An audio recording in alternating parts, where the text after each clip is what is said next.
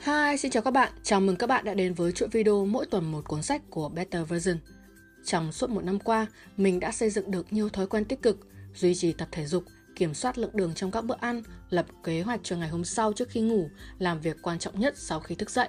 Nhưng nếu để nói đến một thói quen nào ảnh hưởng lớn nhất tới mình thì mình xin trả lời đó là thiền định. Trước kia mình luôn cố gắng đi tìm câu trả lời cho một câu hỏi là làm thế nào để đối mặt với những nỗi đau khổ, lo âu và phiền muộn trong nội tâm Cuối cùng, mình đã tìm đến thiền định. Như bạn vẫn nghe nói thấy rằng, lợi ích của thiền định là vô cùng to lớn. Thiền định giúp giảm các triệu chứng của nhiều bệnh khác nhau như căng thẳng, lo âu, đau đớn và mất ngủ. Ngày nay, thiền đã được sử dụng rộng rãi trong nhiều lĩnh vực như chăm sóc y tế, kinh doanh, thể thao và quân sự.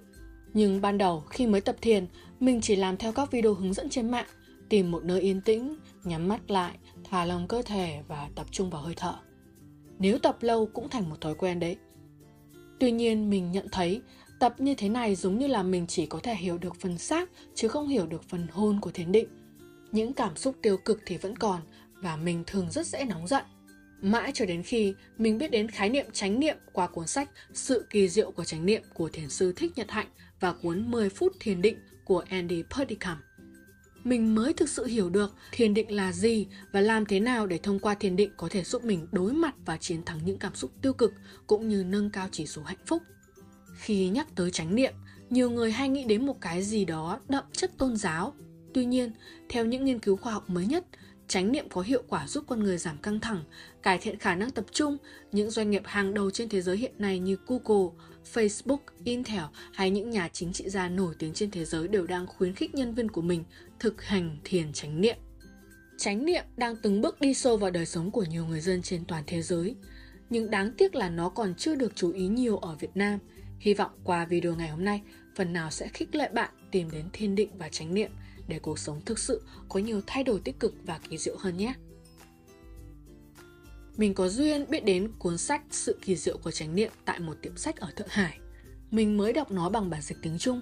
Lúc đầu mình hoàn toàn bị thu hút bởi tác giả là người Việt Nam, Thiền sư Thích Nhật Hạnh. Thiền sư Thích Nhật Hạnh là một người theo đuổi hòa bình và có ảnh hưởng rất lớn ở phương Tây. Ông đã viết hơn 100 cuốn sách và có hơn 70 cuốn sách là viết bằng tiếng Anh. Cuốn sách này là một bức thư dài ông viết cho bạn ở Pháp. Trong lá thư này, ông không nói chi tiết về Phật giáo nhưng giúp chúng ta hiểu rõ hơn về trải nghiệm. Mở đầu là một cảnh tượng mà mình tin rằng ai cũng đã từng gặp. Có một thanh niên người Pháp đã từng theo thầy đi tu. Sau khi kết hôn, ngoài việc ngồi thiền như trước đây, anh ta vừa phải đi làm, về nhà còn phải chăm sóc vợ con, thay tã cho con, chơi với con. Con cái thì không chịu ngủ cứ cuốn lấy anh ta, rồi cuối tuần phải đi mua sắm cùng vợ. Có phải bạn sẽ cảm thấy sao giống mình thế nhỉ? Thời gian ngày càng ít đi, bị vợ con, bị đủ thứ chiếm dụng hết. Tuy nhiên, mở đầu cuốn sách lại là dòng đối thoại của người thanh niên với thiền sư như thế này. Tôi đang tập dùng chánh niệm vào cuộc sống của tôi. Tôi phát hiện ra rằng thời gian chơi với con cũng là thời gian của tôi. Thời gian tôi dành cho vợ tôi cũng là thời gian của tôi. Đúng vậy, trên thế giới này vốn dĩ không tồn tại cái gọi là thời gian của tôi và thời gian của anh – khi chúng ta chơi với con cái của mình, mà trong đầu chỉ nghĩ là nó đang chiếm hết thời gian của mình làm mình không còn thời gian làm việc. Khi đi với vợ mà chỉ muốn mau chóng cho xong, chỉ cần suy nghĩ phân tâm này vừa xuất hiện là bạn sẽ lập tức cảm thấy lo âu, thậm chí mất kiên nhẫn rồi dẫn đến nổi nóng. Sự lo âu này không giúp bạn cải thiện được mối quan hệ với vợ con bạn, mà còn khiến bạn không cảm nhận được hạnh phúc. Chánh niệm nói với chúng ta rằng, tất cả những gì diễn ra đều đang là cuộc sống của hiện tại. Chánh niệm trong tiếng Trung Quốc là trân niệm. Trân ở đây có nghĩa là đang diễn ra, còn tiếng Anh là mindfulness, nghĩa là tỉnh thức. Nói một cách đơn giản, chánh niệm là tỉnh thức và nhận biết chúng ta đang sống trong giây phút hiện tại. Hoặc nói một cách đơn giản hơn nữa, chánh niệm là tập trung hoàn toàn tâm ý và tận hưởng từng giây phút của hiện tại. Các bạn có nghĩ mình đang sống và tận hưởng giây phút của hiện tại hay không? Trên thực tế, hầu hết chúng ta đang đều ở rất xa trạng thái này. Hầu như chúng ta đang làm một công việc, nhưng đầu óc lại nghĩ đến công việc tiếp theo. Lấy ví dụ đơn giản như rửa bát. Trong khi rửa bát, bạn sẽ nghĩ mau mau rửa cho xong để cày nốt bộ phim đang xem dở. Khi bạn muốn rửa bát một cách nhanh chóng, thì bạn có thấy việc rửa bát còn thú vị nữa không? Tất nhiên là không, vì bạn muốn kết thúc nó sớm. Nhưng thực chất, quá trình rửa bát vốn là một phần trong cuộc đời của bạn, dù nó chỉ là mấy phút đi nữa, nó nên là một phần trong cuộc sống của bạn. Vì thế, chúng ta nên thực hành chánh niệm, yêu cầu bản thân đang rửa bát thì nên chỉ có một thức tỉnh ở thực tế là mình đang rửa bát mà thôi. Thế nào gọi là giữ một trạng thái hoàn toàn thức tỉnh? Bạn có thể thử như sau. Khi bạn đang cầm một chiếc bát trong tay, hãy tập trung vào suy nghĩ của mình là đang rửa bát. Tập trung cảm nhận chiếc bát ngày càng trở nên sạch sẽ. Nếu như bạn lĩnh ngộ ra điều này, bạn sẽ biết rằng nếu bạn rửa bát chỉ vì phải rửa bát, bạn sẽ không sống cho hiện tại nữa. Thiền sư Thích Nhật Hạnh khuyên chúng ta rằng cách tốt nhất để rèn luyện chánh niệm đó là tập trung vào một hoạt động đang làm mà thôi. Không phân tâm. Bởi vì phân tâm chính là cội nguồn của mọi đau khổ. Bạn đang làm việc rất vất vả, bạn nói với bản thân rằng dáng nhịn, cố thêm tí nữa, đến Tết là mình sẽ được nghỉ ngơi. Hoặc là Thôi, nhịn làm hết mấy tháng, đợi có thời cơ, mình sẽ không phải chịu cái công ty vớ vẩn này nữa. Nhưng liệu đến Tết có được vui thực sự hay không? Chuyển đến công ty khác làm thực sự có tốt hơn không?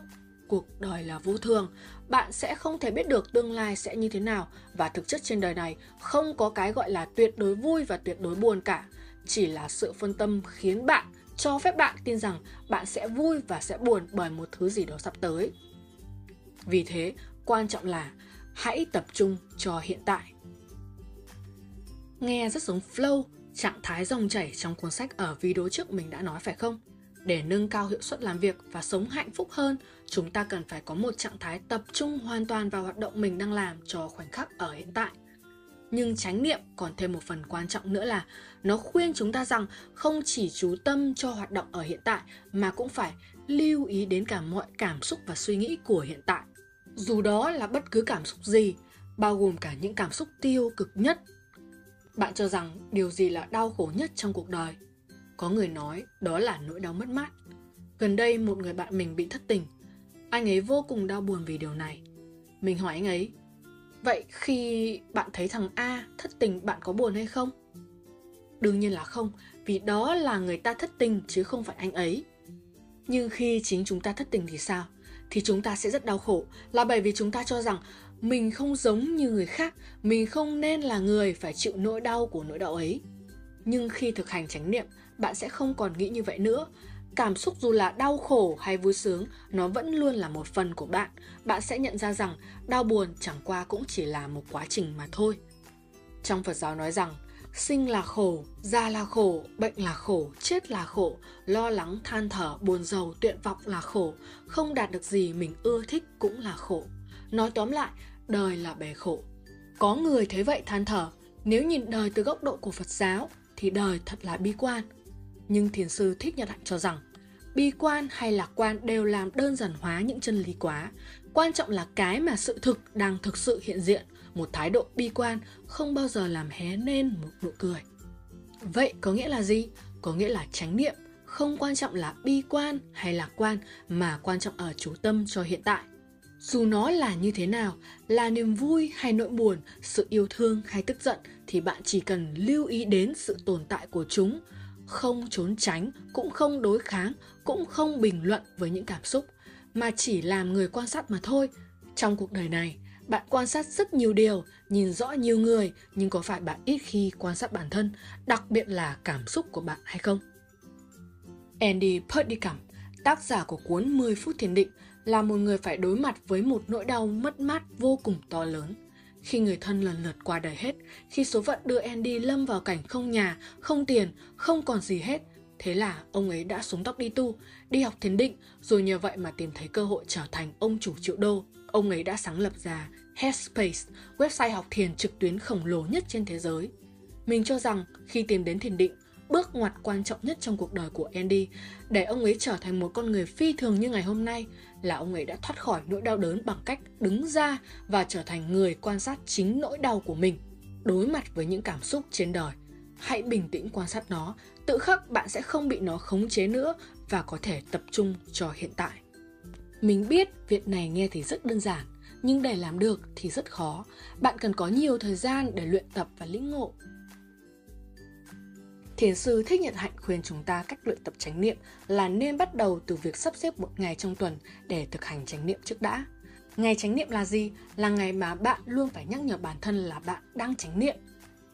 Khi thức dậy, bạn đang chánh niệm đấy. Khi đánh răng rửa mặt hãy tự nhủ là mình đang chánh niệm khi bạn đang ăn sáng cũng là đang chánh niệm. Rời xa chiếc điện thoại và tivi, tập trung thưởng thức món ăn của bạn. Khi làm việc, hãy chánh niệm. Hãy hoàn toàn đắm chìm vào dòng chảy của bản thân ở giây phút hiện tại. Hay khi tức giận, bạn hãy nhanh chóng biết rằng mình đang tức giận. Người nào là người có thể ngăn bản thân hết tức giận nhanh nhất? Đó là người có thể đứng lên, nhìn vào chính mình và nói tôi đang tức giận. Nếu bạn tức giận, hãy thử theo cách này nhé. Lập tức nhìn vào gương và nói với bản thân mình rằng mình đang tức giận, đảm bảo là sẽ hết tức giận ngay. Cách này mình đã thử rất hữu ích đấy. Cuối cùng là hãy cố gắng thực hành chánh niệm vào tất cả mọi hoạt động hàng ngày.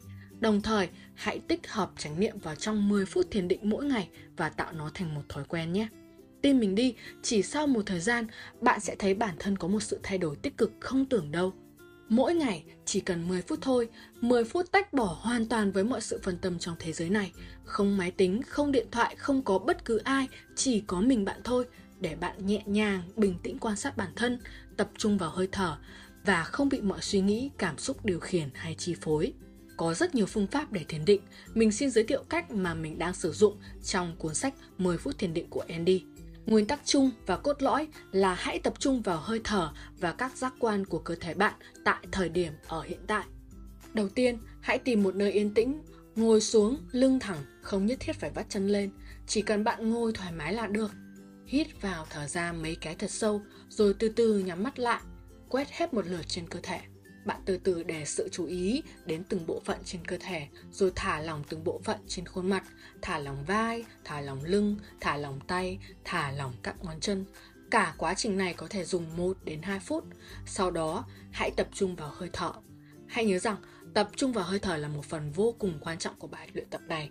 Cách hít thở như sau, khi hít vào, đếm trong đầu là một, khi thở ra, đếm 2, cứ thế đếm đến 10 rồi quay trở lại một.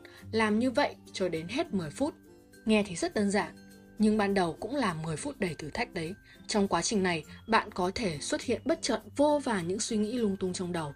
Nếu như vậy, bạn hãy cố gắng đưa sự tập trung quay trở về nhịp thở của mình. Chỉ cần kéo sự tập trung quay trở về được với nhịp thở thì cũng đã là thành công rồi. Rồi, trên đây là những gì mình muốn chia sẻ với bạn về chánh niệm. Với kiến thức về chánh niệm vẫn cần phải được hoàn thiện hơn, mình không hy vọng rằng ngay video hôm nay có thể giúp bạn hoàn toàn hiểu hết về chánh niệm. Nhưng mình thực sự hy vọng rằng nó sẽ phần nào gửi đến bạn một gợi mở, một thông điệp khiến bạn có động lực tìm đến chánh niệm. Chánh niệm cũng giống như những định nghĩa trong tâm lý học ở phương Tây, đó là tôi trở thành người quan sát của tôi.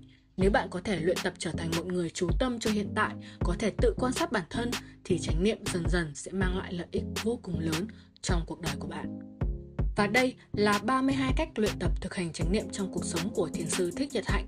Nếu bạn quan tâm, hãy để lại email ở phần bình luận bên dưới. Mình rất sẵn lòng gửi cho bạn một bản dưới dạng PDF. Nếu bạn thấy video này có ích, hãy cho mình một nút like, chia sẻ tới những người cần nó. Đây chính là sự ủng hộ lớn nhất dành cho mình. Cũng đừng quên đăng ký và bật nút thông báo để đón xem chuỗi video mỗi tuần một cuốn sách của Better Version nhé. Xin chân thành cảm ơn và hẹn gặp lại các bạn ở các video tiếp theo.